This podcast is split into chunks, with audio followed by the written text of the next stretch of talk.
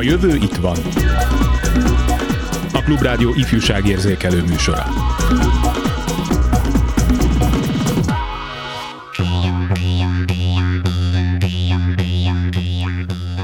Így nevelj boldog és sikeres gyermeket, javasolja egy magyar jövőkutató és felnőtt fia annak a könyvüknek az ajánlójában, amelyben útmutatót is adnak a mindenki számára kívánatos cél eléréséhez. Mindezt négy lépésben tartják megvalósíthatónak. Ilyen egyszerű lenne az egész gyermeknevelés? A szerzőkkel megvitatjuk.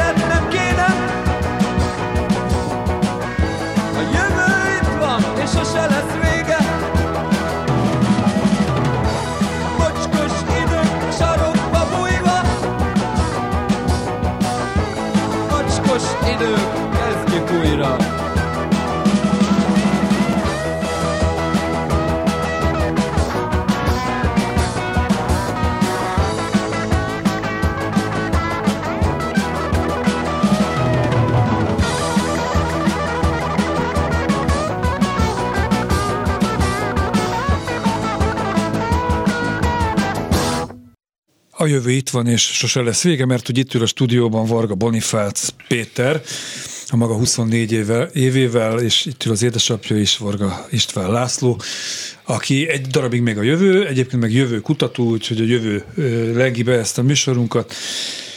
Ti ketten szereztétek, ugye Pisti és Boni, maradjunk ennyiben, és ez a három nevet azt amúgy se jó sokszor kimondani, a Paradigma váltás a gyermeknevelésben című könyvet.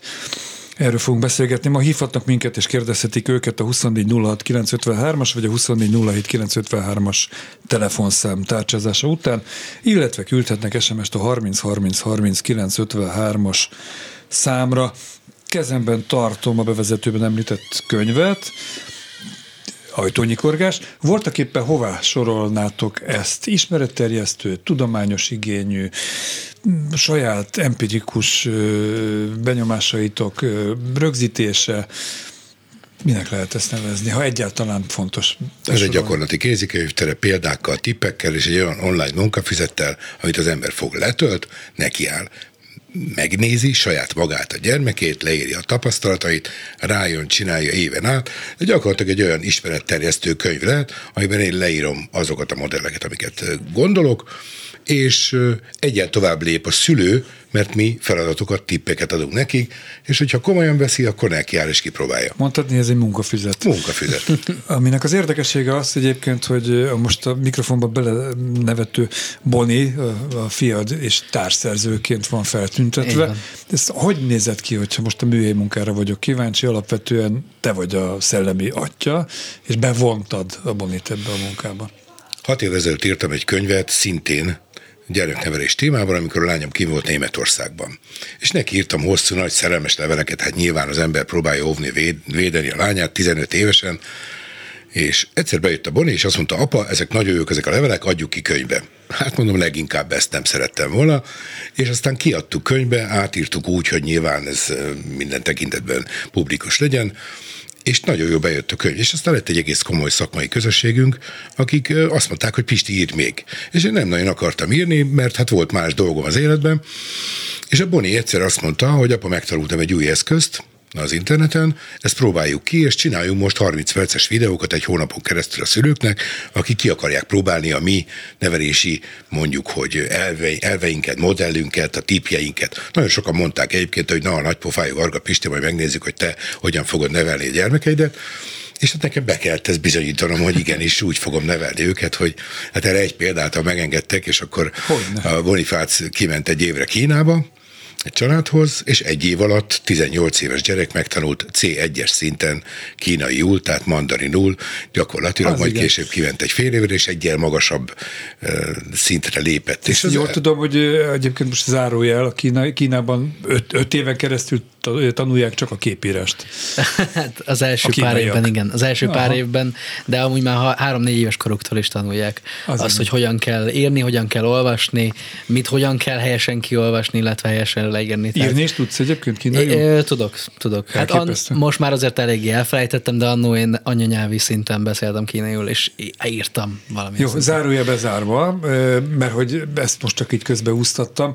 Gondolom ezt arra hoztat fel példának, hogy barami talpra esett tehetséges, remek srácod van, és ennek van kapcsolata ahhoz a nevelési attitűdhöz, amit te gyakoroltál, vagy a pároddal együtt gyakoroltatok a gyermeknevelésben, ami egyébként nem a kezdetektől volt így, mert én olvastam a könyvednek, az említett könyvnek a, a fülszövegében, hogy a, a kislányod ült az öletbe, és mondta, hogy egy varázsütésre legyél jó, jó apuka. Hát igen, ez adta meg a Ezek felütést. Nem biztos, lehet, hogy egyszerűen ezt kívánta, ezt gondolta. Lehet hogy, lehet, hogy éppen akkor nem volt jó a viszonyunk, vagy én nem is tudom pontosan, mi történt. Minden este nevetett egy jó csilingerben elfutott, csiribí, csiribá, átvarázsolok jó apukává. És nem úgy elgondolkodott rajta, hogy valójában mit jelent a jó apuka. Egy öntudatlan apuka. Viselkedési minták, otthonról szerzett dolgok, filmekből látott nevelési elvek, könyvekből összeszedeget az ember valamit. De azt gondolom öntudatlan.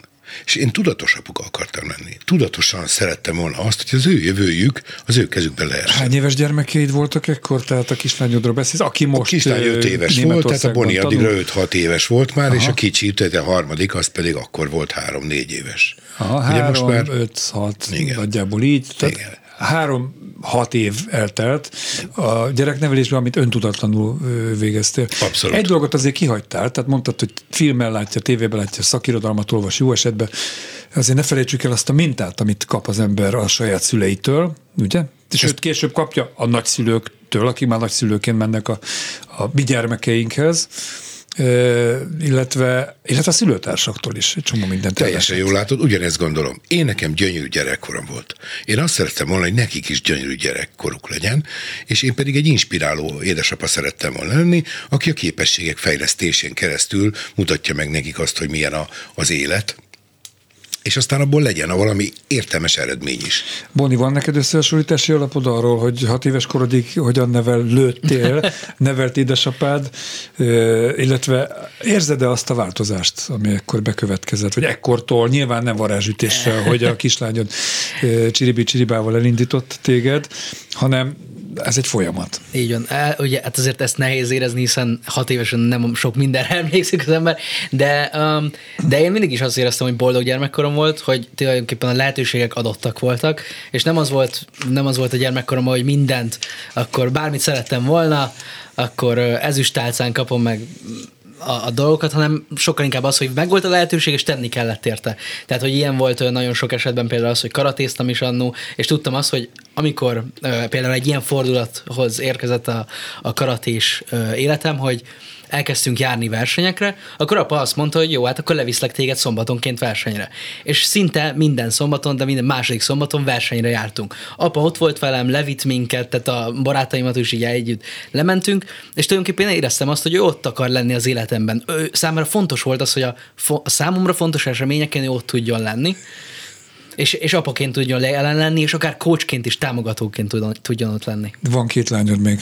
Hogy tudsz ott lenni mind a három gyermekednek a legfontosabb életeseményein, de ezt nehezen tudom megképzelni, hogy egyébként felnőtt családfenntartó emberként végzed a saját hivatásodat, Felteszem, hogy van némi magánéleted és barátok, akikkel szintén jó találkozni, néha családi kötelezettség, de mind a három gyerekedet szerdán a nem tudom én, a kislányodat visszatáncolni, pénteken a középsőt, és a, a nagyfiathoz meg szombaton elmész selgácsozni. Szóval hogy bírja ezt egy ember, és akkor van, akinek öt gyereke van, vagy hét. Pontosan így, ahogy most mondod, az ember össze-vissza beleteszi az idejébe, de egy dolgot ismertem föl.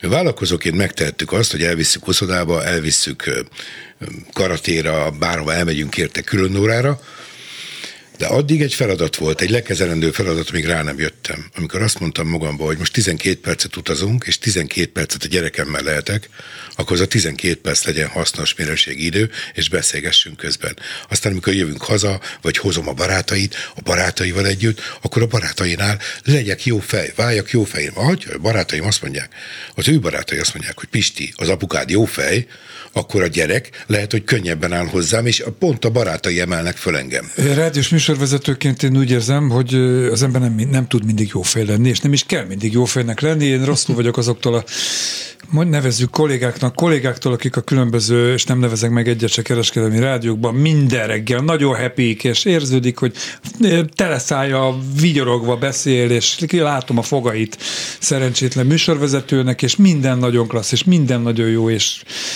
boldogok vagyunk, de hát ilyen nincsen. Gyereknevelésben szülőként is van, amikor a, az apuka vagy az anyuka fáradt, gyűrött, szomorú, millió gondja van, ezt is föl kell vállalni, nem? Ezt föl kell vállalni. Tehát és a legtöbb szülő ezt nem vállalja föl, ez a tapasztalatod? Azt nem tudom, hogy mások hogyan csinálják, mert nagyon keveset beszélgettem gyereknevelésről.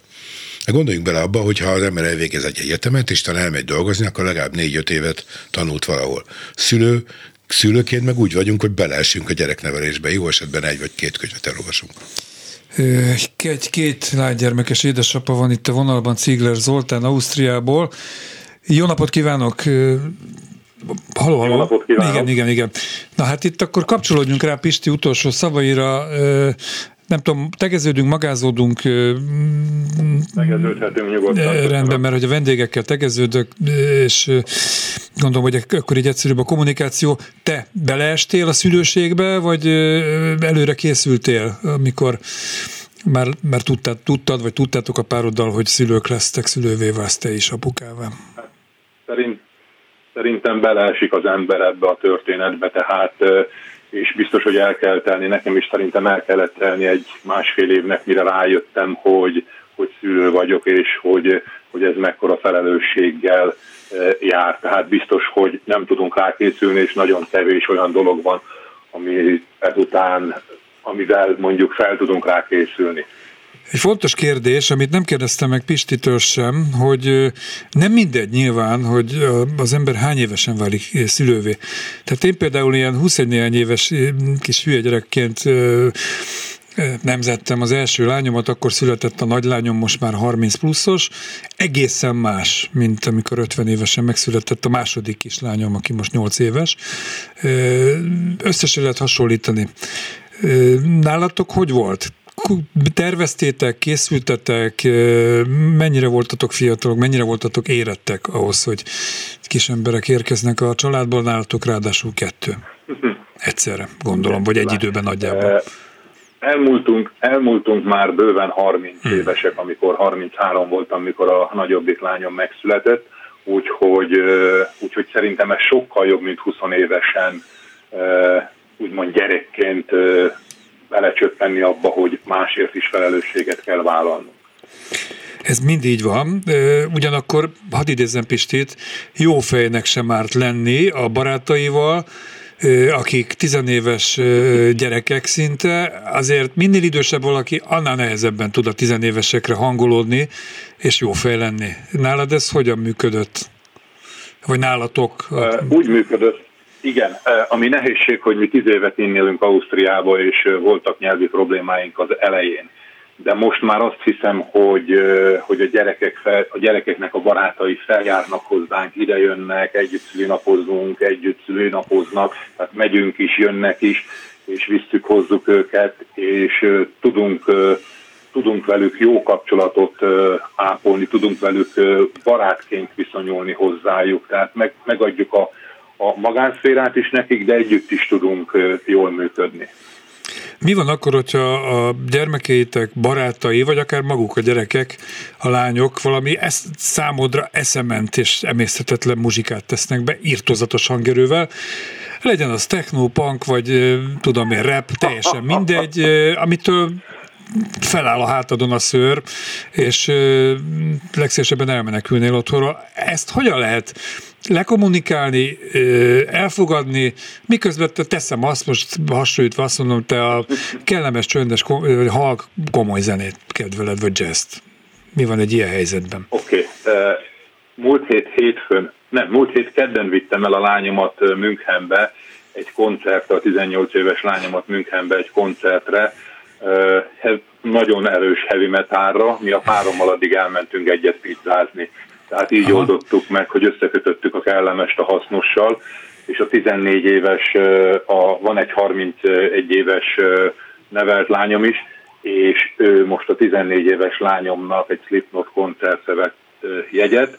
Elfogadom, hogy mások, elfogadom, hogy, hogy ők ebben élik ki a világukat, hogy ők, hogy ők ezt a zenét szeretik például. Ez egy nagy hihetetlen, hogy erre így rájött. Én teljesen más zenét szeretek, de, de teljesen elfogadom, és ha neki ez jó, akkor én miért tiltsam, akkor én miért, miért büntessem azzal, hogy, hogy ne tudjon elmenni, és a nagyobbik gyermekem már zenét tanul, énekelni tanul, igen, a kisebbik meg most akar elkezdeni dobolni, tanulni. Nagyon helyes, hajrá.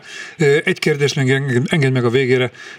A Pistiek könyve az mennyit segített neked, nektek abban, hogy tudatosabbá váljatok, végigjártátok-e azt a négy lépcsőt, amiről a műsor második felében kicsit bővebben fogunk beszélni a szerzőkkel, ugye, akikről tudod jó, hogy itt ülnek a stúdióban. Tehát mennyire próbáltatok megfelelni azoknak, meg, megoldani azokat a feladatokat, amit ez a kiadvány, illetve ennek a, a internetes oldala kínál? Mi a párommal végigcsináltuk még, még azt, a, azt a kihívást, amit ők két évet talán, mikor az első lezárások voltak, két évet történt, tehát mi végigcsináltuk még a könyv megjelenése előtt ezeket a, a a feladatokat, és igenis az előző könyve is már sokkal tudatosabbá tett, és ezek a bevonódások, a gyerekekkel való közös élmények, ezeket mind sokkal-sokkal, azt látom, hogy sokkal-sokkal tudatosabban csináljuk, a párom is és én is, és ez, ez látszik a gyerekeken is. Többet dicsérem például most a kisebbiket, és azt látom, hogy amióta ez van, másik iskolába kezdett el járni, sokkal jobban tanul, sokkal többet ön magától neki áll olyan dolgoknak, amit, amit eddig mondjuk csak noszogatásra tett meg. Úgyhogy biztos, hogy mindenkinek ajánlom, hogy aki tudatosabb szülő akar lenni. De nem lapozgatod időnként, vagy még olykor előveszed, mert egy De. adott helyzetben nem találsz választ, és akkor föllapozod, hogy mi van, vagy ennek, ennek most a birtokában vagy ennek a tudásnak? Nem, vagy az, nincs az ember a birtokában, tehát mindig lehet tanulni, mindig kell tanulni, és, és mindig kell változni, és ugye ez a világ, ez pont erről szól, hogy változzunk, és ne csak a gyerekeink változzanak, hanem mi is változzunk, és nekünk kell ő feléjük jutni, és nem fordítva. Ez egy nagyon fontos gondolat. Cigler Zoltánnak köszönöm szépen, hogy beszámoltál a gyermeknevelésről, gratulálok az eredményekhez, és ilyen a rock'n'roll azért ezt is még hozzáteszem. Köszönöm, hogy itt voltál, szervusz! Sziasztok, köszönöm, viszont hallásra. Egy rövid reagálásra kérem Pistit, illetve Bonit, mennyire Köszön vissza az, amit elmondott Zoltán a saját gyermeknevelési tapasztalatairól. Felteszem, hogy ez igazolja valamelyest azt, hogy nem, nem volt fölösleges kiadni ezt a könyvet. Igen, beszéltünk össze az Olival, sőt, hát azt hiszem, hogy elmondhatom azért, hogy beszélt is a változásról, hogy előtte neki gondjai voltak a lányokkal. És amikor elkezdte ezeket a gyakorlatokat a feleségével, akkor nyilván volt olyan, hogy megbotlott, de alapvetően jött egy pont, amikor megváltozott a kapcsolata a gyermekeivel. És ez nekünk nagyon nagy öröm volt, hiszen én tulajdonképpen azt írtam le a könyvben, amit az elmúlt 20, 18-20 évben kipróbáltam a gyermekeimben. Volt vagy 70 ilyen fejlesztés. Hát volt, amikor nagyon sikeres volt, és volt, amikor egyszerűen meghallgatták, amit akartam, rám néztek, elképettek, kirögtek és elfutottak. Tehát nem, nem jött be. Tehát nem jött be, amit szerettem. De te meg se próbálták, csak egyszerűen, amit elmondtál a, a pedagógiai alapvetéseidről, az, az lehet, hogy nem jókor tettem, lehet, hogy nem. Igen, tehát nagyon sok olyan apró fejlesztésem volt, ami nagyon jó bejött, és volt olyan, amikor, hát néztem, és a Zolinak is elmeséltem egy csomót külön is, meg egyébként nem van a, a munkafizetben, hogy milyen tippek vannak, próbált ki, mert valamelyik bejött. És nyilván a szülőre van bízva, hogy ebből az étlapból, ezekből a tippgyűjteményből mi az, amit ő majd ki fog próbálni, annak érdekében, hogy mondjuk közös élményeket éljen át, vagy hogy jobban be tudjon vinni egy tudást, vagy hogy az értékrendét át tudja adni. Amit fontos elmondanunk még, hogy ugye a könyvet úgy írtuk, ahogy a Zoli is mondta, hogy volt előtte egy, egy tréning, egy kurzus tulajdonképpen, ami 30 napon keresztül ment, és ez volt az alapja a könyvnek. Ez tulajdonképpen arra a négy lépcsőről szólt, amiről beszélni fogunk a későbbiekben, és arról szólt az egész kurzus, hogy 30 nap alatt kerülj közelebb a gyermekedhez. És miután ezt megcsináltuk, nagyon sok pozitív visszajelzés jött, és akkor kezdtünk el abban gondolkozni, hogy jó, akkor miért nem adjuk ki ezt egy másik formában is, és ugye ez lett a könyv, amit megismertettünk 300 uh, szülővel, akik folyamatosan jó visszajelzésekkel, és csak a válogatott tippgyűjteményt raktuk bele már a végleges könyvbe. Tehát szétszállazzuk majd ezt a négy pontot, most viszont Suba Krisztina fog bennünket megkínálni a friss hírekkel, utána a jövő újra itt lesz. A jövő itt van.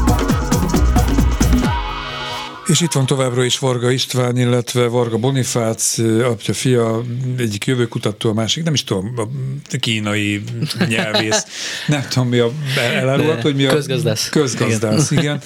igen.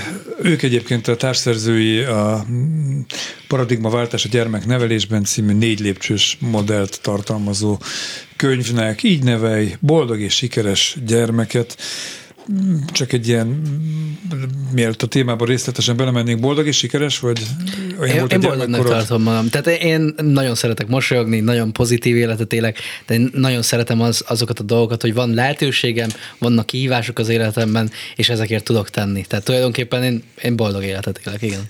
Nézzük ezt a négy lépcsőt, ami ezt a modellt alkotja. Az első pontja ennek a négynek az a megfigyelés Kérlek, hogy fejtsd ki, Pisti. Kellett valamit adnom neki, igazából ismerjed meg jobban a gyereket, nézd meg kívülről, nézd meg a szokásait, a reakcióit, hogyan viselkedik a barátaival, mit mondanak róla a tanárai, az edzői, te magad is nézd meg azt, hogy mit használ, mit gondol, milyen nyelvezete van, milyen személyisége alakult ki, ugye három-négy éves korára azért már kialakul a személyisége, próbálj majd annak megfelelően kommunikálni, tehát egy kicsit jobban térképezd fel a gyermekedet, mint amit gondolsz, mert azt gondolom, van valakinek két-három gyereke, akkor nem mindegyikkel ugyanúgy kell beszélnie. Ez volt az alap, és ehhez egyfajta személyiség alapú kommunikációt tartok fontosnak, amiben meg kell jobban ismernem a gyerekemet, hogy őt mi érdekli, mi mozgatja, mik az álmai, a félelmei, a vágyai.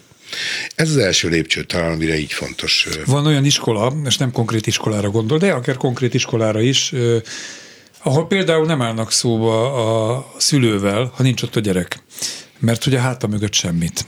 Róla mindent, mögötte semmit. Ez, amit mondasz, én értem, hogy te mire gondolsz, vagy érteni vélem, nem egy kicsit ilyen megfigyelés, hogy most kémkedek a gyerekem után, és a háta mögött megbeszélem a barátaival, a osztályfőnökével, a kémia tanárral, az edzőjével, hogy milyen is az én gyerekem. Én jobban meg szerettem volna ismerni a gyereket, nem tudok más szót ráadni. Tehát igazából lehetne olyan, hogy ismerd meg jobban a gyermekedet első lépcső. Tehát ebbe persze benne van minden, hogy az élményekkel hogyan viselkedik, vagy egy szituációba éppen lefagy, vagy dinamikusan föltalálja magát. Vagy hogy vagy hogy mit gondol, vagy hogy milyen, milyen könyveket olvas, elfogadja a véleményt, elfogadja a tanácsot, az beépíti az életébe. Tehát nagyon sok szempontból, ha tetszik, mondhatnám, hogy pszichológiai egy kicsit jobban mélyedjen a gyermekben.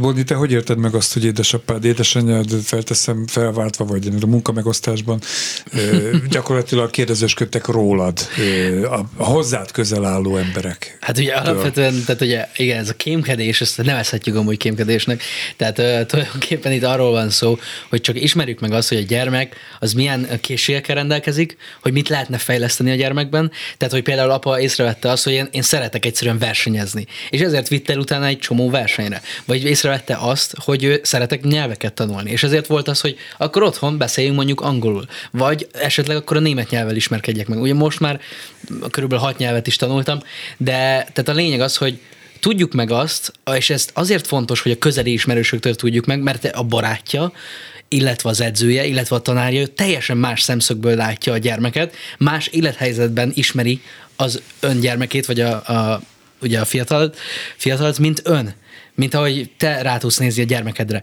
És azért fontos ez, mert ők ki tudnak neked olyan lényegi dolgokat emelni, hogy ez például fontos számára, vagy így, így lehet hatékonyabban kommunikálni vele. Vagy, hogy múltkor, amikor ezt mondtam neki, akkor így e, ezt cselekedett. Jó, a módszer létjogosultságát nem vonom kétségbe, csak kíváncsi voltam, hogy a gyakorlatban ez hogy képzelhető el. Egy fontos dologra nem találtam a könyvben, de te most, mintha érintetted volna, hogy ugye három éves gyereke. Hány éves gyere, vagy gyerekről beszélek, hány éves korig érdemes ezt elkezdeni vagy szabad. Szóval azért egy 14 éves kamasz, aki úgy a fejedre nőtt, hogy borzalmas, szóval elkezdesz utána nyomozni, szerintem úgy elküld a francba, hogyha ez hát igen, kiderül. hát ha leegyszerűsítjük nyomozást, akkor elküld a francba, jó, jó, persze, jó, de, de ugye... Hány éves korig eh, lehet ezt érdemben? Tehát mennyi volt, biztos van visszajelzésetek, nem is egy kiderült. Igen. Mennyi volt a legidősebb gyerek, akivel gondok voltak a neveléssel, a szülő-gyerek kapcsolattal, és, a, és belevágott a szülő? Nagyon sok szülő hív föl egyedülálló anyukák, akik 16-17 éves oh. gyereket nevelnek, és ott gondban vannak vele, és ott már nincs sok idejük. Ugye egyrészt már nem sok idejük van. Se a következő lépcsők megtételéhez, se ahhoz, hogy a gyerek hatalmas változásban van, hiszen na most itt jön majd a második lépcső, amiről beszélni fogunk a változás.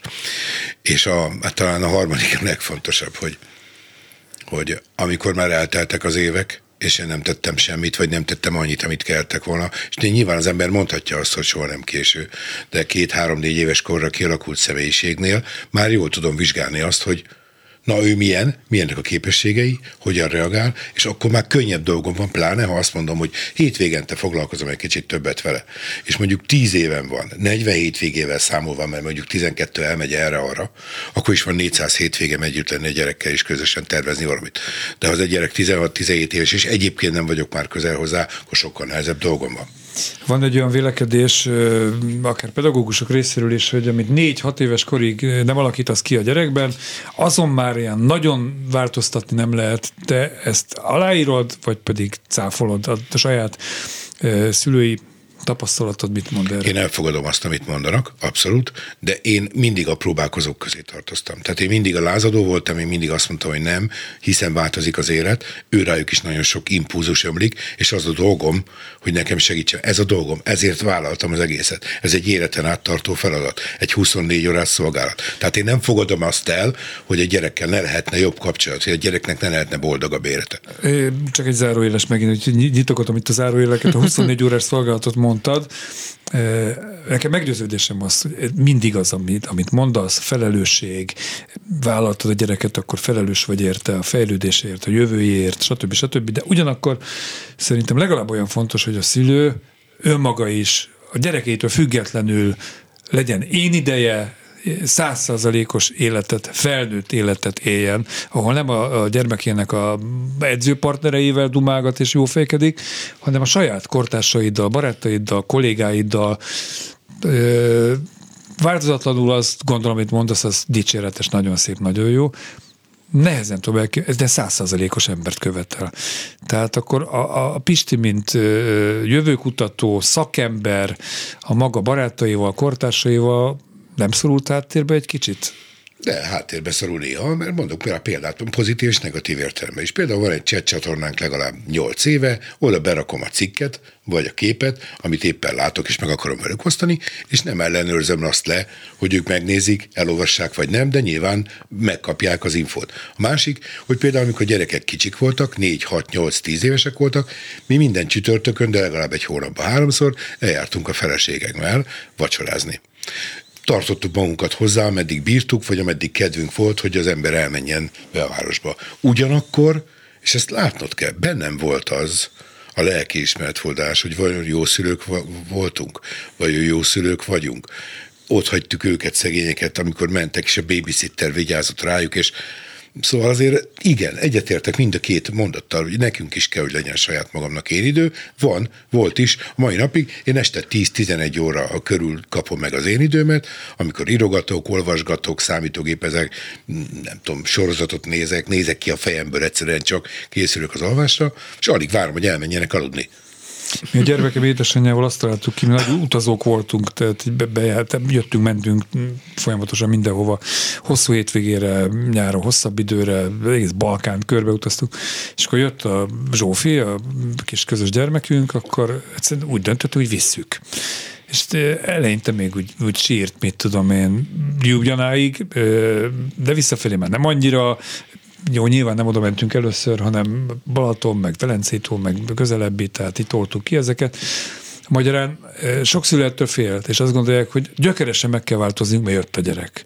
Holott nem a gyereket kéne beemelni az ő kialakult, megszokott és harmonikus eh, életvitelükbe? Na ez az érdekes kérdés, mert ezzel át is tudunk kevezni a második oldalra. Második változás. Igen. Van egy barátom, borkereskedése van, gyakorlatilag nagyon jól eh, csinálja, elolvasta a könyvet, kértem, hogy ad egy véleményt, kiszállt az autóból, amikor találkoztunk, azt mondta, Pisti, ne arra úgy azzal kezdem, hogyha ezt a könyvet meg akarom csinálni, akkor nekem most mindent abba kell hagynom, és százszázalékos apukává kell válnom.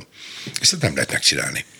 És mondtam neki, hogy hát nem lehet megcsinálni, de törekedni kell rá, nem, hát élj a saját életedet. Csak egy picit tudatosabban, egy picit jobb apukaként, mert ugye ott az volt, hogy ez a barátom, az Áron, ő azt mondta, hogy hát én azt hittem eddig, hogy hát a gyereket kell beemelni az életembe, hogy majd a gyerek alkalmazkodik hozzám. Én pedig a könyvbe azt írom le, hogy szülőként változz. Te neked kell változni, hiszen a gyereket annyi impulzus éri, gondoljunk csak a TikTokra, az Instára, a Facebookra, a sulira, annyi zaj, digitális szemét éri, hogy ő nem tudja kiválasztani. Tehát nekem meg kell találnom azokat De ez nem egy oda-vissza a történet, hogy a gyerek is, tehát a gyerek is a gyerekhez, és próbálsz hozzá hasonlulni, Igen. és ő pedig hozzád, miközben átadod az értékrendedet. Én ezt gondolom, Igen. de abszolút. Igen, a második pont a változás, Igen. tehát erről beszéltünk.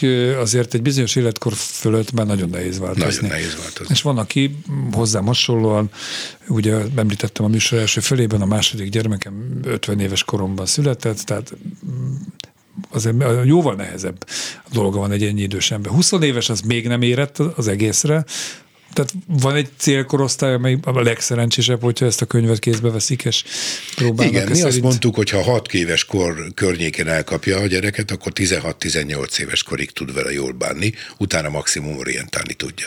Minden kapcsolat megjavítható? Hogy érzed? Én azt gondolom, hogy igen, és a Boninak erre van is egy pár mondata, és azt szoktam mondani, hogy, hogy egy kapcsolatban elég, ha az egyik elkezd változni, az hozza magával, és ez pont azt mondja, amit te hozza magával, hogy a másik is elkezd vele együtt változni. Boni, megszólítottál.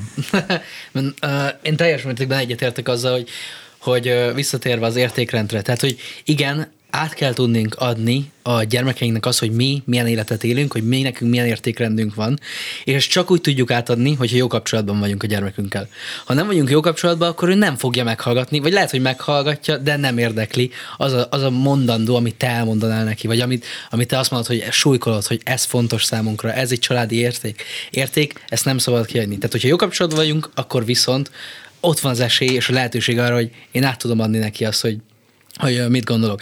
És igen, és ehhez fontos az, hogy meg tudjuk érteni az ő világát, és fontos az, hogy mi is ugye szülőként alkalmazkodni tudjunk a gyermekünkhöz, azáltal, hogy megértjük azt, hogy oké, okay, ő hogyan cselekszik, hogyan viselkedik különböző élethelyzetekben, és például amikor a telefonját fogja, akkor milyen tartalmakat néz.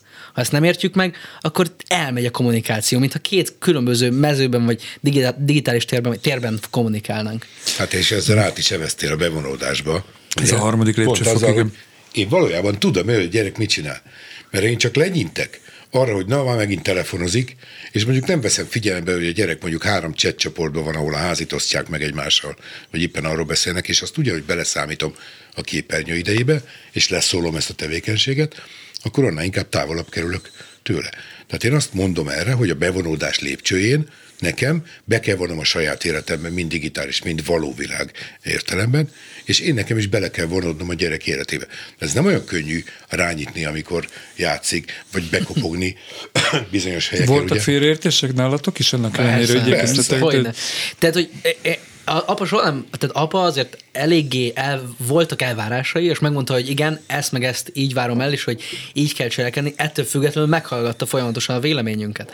Tehát adott arra, hogy én mit gondolok az adott helyzetről, hogy utána meg tudjuk érteni egymást. Különben, különben ha nincsen azonos uh, szinten a beszélgetés, tehát azt mondod, hogy nem, már úgy teszel, és becsapod mondjuk rá az ajtót, hogy azt fogod csinálni, amit én mondok, akkor az nem fog működni. Tegnap bicikliztünk a kislányommal, és elég gyakran szokta azt játszani, akár egy biciklizés közben is, hogy apa találjunk egy történetet, és akkor rögtönözni kell. Tehát, hogy a, a törpezsiráf meg a, tudom én, a varacskos disztó egy nap találkoztak, a nem tudom én hol, a hentesnél, és tehát tök mindegy. És akkor te jössz, és akkor folytatja a sztorit. De oké, okay, tehát ugye az első három sztori, mert egy idő után úgy le kell, el kell varni, tehát ez nem, le, nem mehet tovább, tehát mindenki meghal, vagy nem. Én úgy szoktam befejezni, hogy és akkor tudom én valami vége, véget ér, nem lehet folytatni. De amikor a hatodik történet, kezdjünk el, tehát de tele voltam ezzel, már nem akarok sztorizni, nem, nem akarok történetet kitalálni, nincs ötletem. És akkor én ilyenkor azt szoktam mondani a gyereknek, hogy én ezt most unom. Tehát én most szeretnék nézni ki a fejemből biciklizés közben, nézni a tájat, a virágzó bokrokat, fákat. Ez helyes? Vagy az adott szituáció dönti el? Szerintem adott szituáció dönti el, hogy hogyan fogod, mennyire vagy kreatív apuka, és mennyire fordítod ezt át, és nem kell kimondanod az uromot, vagy éppen át tudod fordítani egy olyan, ahol, ahol éppen a, a történet mesélőjével te azonosulsz, vagy éppen fordítva. Hogy, tehát én, én nem, nem ítélkezem sem ebben a könyvben, sem egyébként, a saját gyermekeim tekintetében sem. Én folyamatosan, ha tetszik, intenzíven és kreatíven próbálkozom. Nyilván a próbálkozás szó, szó sem jó, de az, hogy, hogy ha már unok is valamit nehéz, mert én is volt úgy például, hogy a Boni azt mondta, hogy gyere, menjünk focizni, mikor nyolc éves volt. És egyszer-egyszer kimentem. De alapvetően nem szeretek fotbalozni. És akkor olyanná fordítottam a helyzetet, hogy na, akkor állj be a két fa közé, az a kapu, és én rugok. Na, azt még szívesen. De azt, hogy most cselezzek veled, hát én ugye el kell képzelni, hogy megnézi a kedves hallgató, hát én azért 140-150 kiló vagyok, tehát én nem vagyok az a futógép, vagy nem tudom, a Maradona, vagy nem tudom, ki a Boninak, de tudom egyébként és átfordítottam az egészet olyanná, hogy nekem is kellemes legyen, de a gyermeknek is meg legyen. Ez a... egyfajta kreativitást igen, igényel, hogy ez igen. sikerüljön. Hát az energia. Tehát mitől én rosszul, nem vagyok rosszul, ez az erős túlzást, a másik az a szerepjáték. Tehát nyolc éves kislányjal, de gyakorlatilag a kezdetektől ez én vagyok az egyik plusz egér, meg a nem tudom, meg, és akkor kitalál, az is egy történet kitalálás tulajdonképpen. Fú, de, na, de, van, amikor semmi kanalam nincs ahhoz, hogy én ebbe az egészbe részt vegyek, de mondjuk részt veszek egy negyed órát. De akkor már megtetted a dolgod. Tehát Aha. azt kell látni, hogy a gyerek megkér valamire. Egyszer-kétszer kibújsz, lehet, hogy elfogadja. Háromszor, négyszer kibújsz, nem fog többet Amit megkérni. Igen, igen, és aztán lenne egy újabb dolog, akkor megint nem fog nem téged fog megkérni, hanem mást, aki erre ugrik. Jó esetben a anyuga együtt nevelik a gyermeket, jó, még jobb esetben ott együtt él velük egy fej nagymama, nagypapa, és akkor lehet egy munkamegosztás, mert például ezt a szerepjátékot a, mi mondjuk elváltunk ez ebben a műsorban, nem titok, a gyermek édesanyjától, ők kiváló a szerepjátékba, én inkább a bicikli, foci, kirándulás, utazás frontot viszem. Tehát jó esetben ez, ez a munkamegosztás megvan, és akkor a gyerek akivel szeret szerepjátékozni, főleg attól várja el ezt a tevékenységet, még a másikkal inkább strandol vagy utazik. Nálunk ez pont így volt. Emlékszem rá, hogy a gyerekek 11-12-13 évesek voltak, és az Anikó, a felesége elment külföldre egy hétre. Új szabályok lettek abban a pillanatban, a borcsi lányom fellőtt egy másodperc alatt az Anikó, tehát a feleségem szerepébe, az anya szerepébe, ami egyébként érdekes volt számunkra is, elkezdett irányítgatni mindenkit, és én meg elengedhettem magam, mert megkapták azt, amit igen, az anyjuktól.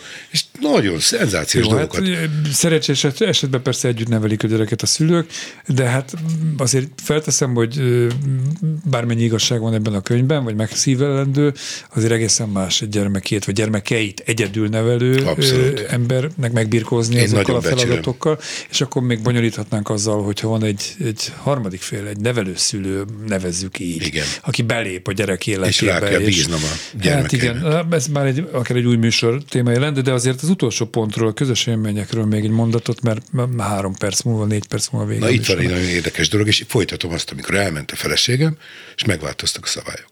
És azt mondták a gyerekek, hogy apa, menjünk ki a dekatlomba. Egész napra. Rendben van. Menjünk ki. Mászófal, egész napos mászófalazás, kosarazás, igen, kosarazás, pingpongozás, úgy elfáradtunk, de olyan élményként ja. maradt meg bennük, hogy évekig mesélték azt, hogy na menjünk ki. Egy, az eddig elhangzottakból nekem az derül ki, hogy azért nagyon fontos szempont volt a számotokra, hogy a gyerekek valamilyen intenzív tevékenységben teljesedjenek ki. Cselgáncs, kínai nyelvtanulás, tehát most mondtam kettőt. Ugyanakkor van egy olyan mozgalom, most már néhány éve, és Magyarországon is van képviselője, hogy egyszerű gyerekkort, talán egy alapítvány is gründoltak e köré. Tehát, hogy az se egészséges, hogyha gyermeknek televágjuk programra az életét. Abszolút nem Tehát egészséges. ugye, hogy van a suli, haza, hazajön, megy a népi táncra, másnap megy a szolfésra és a furja órára, a harmadik nap megy a természetgyáró hát, szakkörre. Még aznap két, és, két helyre, Így helyre. van, és, és akkor ez borzasztó, nem? Tehát ezt se pártoljátok. Ebben nálunk kaptak egy ritvust, egyébként nem volt televágva, mert például a Bonifáchoz egy időben hazamentem délután kettőkor. És megkezdte mindig apa, miért jössz haza, nincs munkád? Mondom, nem, hazajöttem hozzád.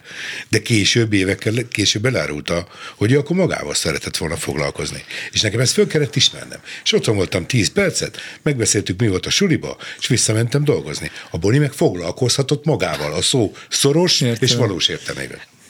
Mondjad akkor. Uh, uh, itt tulajdonképpen arról van szó, én, én nem értek azzal egyet, hogy nem kell teledugni a, a most elnézést. Teletömni.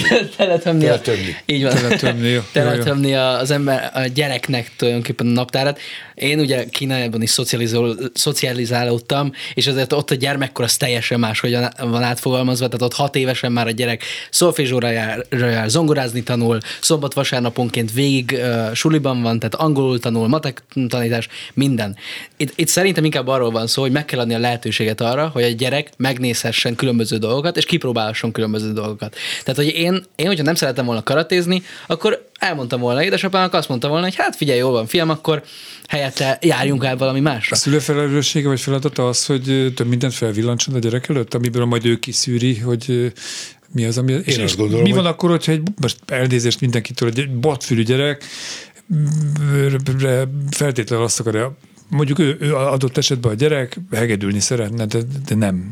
De nem. Nálunk pont így történt. De nem mondod, szerettem volna, hogy, nem de, hogy a gyerek össze. zongorázzon, és egy fél év, egy év után rá kellett jönnünk arra, hogy ez nem annyira megy.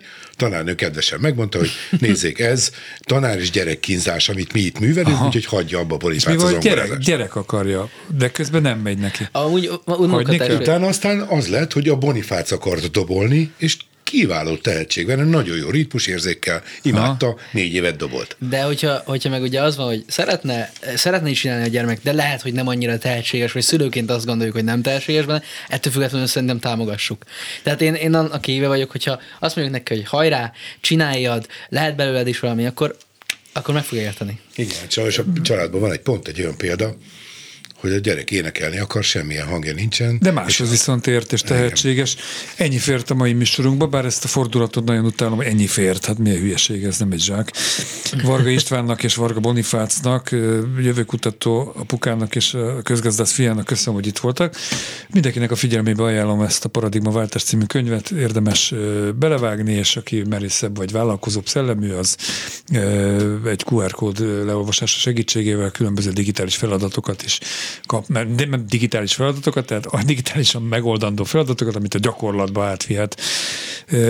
Úgyhogy hajrá, sok Köszönjük lelkes szépen. követőt kívánok Köszönjük. nektek. A mai műsorunk készítésében közreműködött Balok Kármen, Csorba László és Göcei Zsuzsa, nekik is köszönöm a segítséget.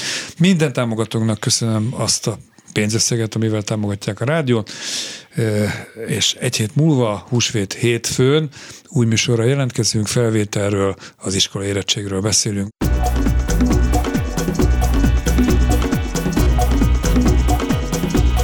A jövő itt van. A Klubrádió ifjúságérzékelő műsora.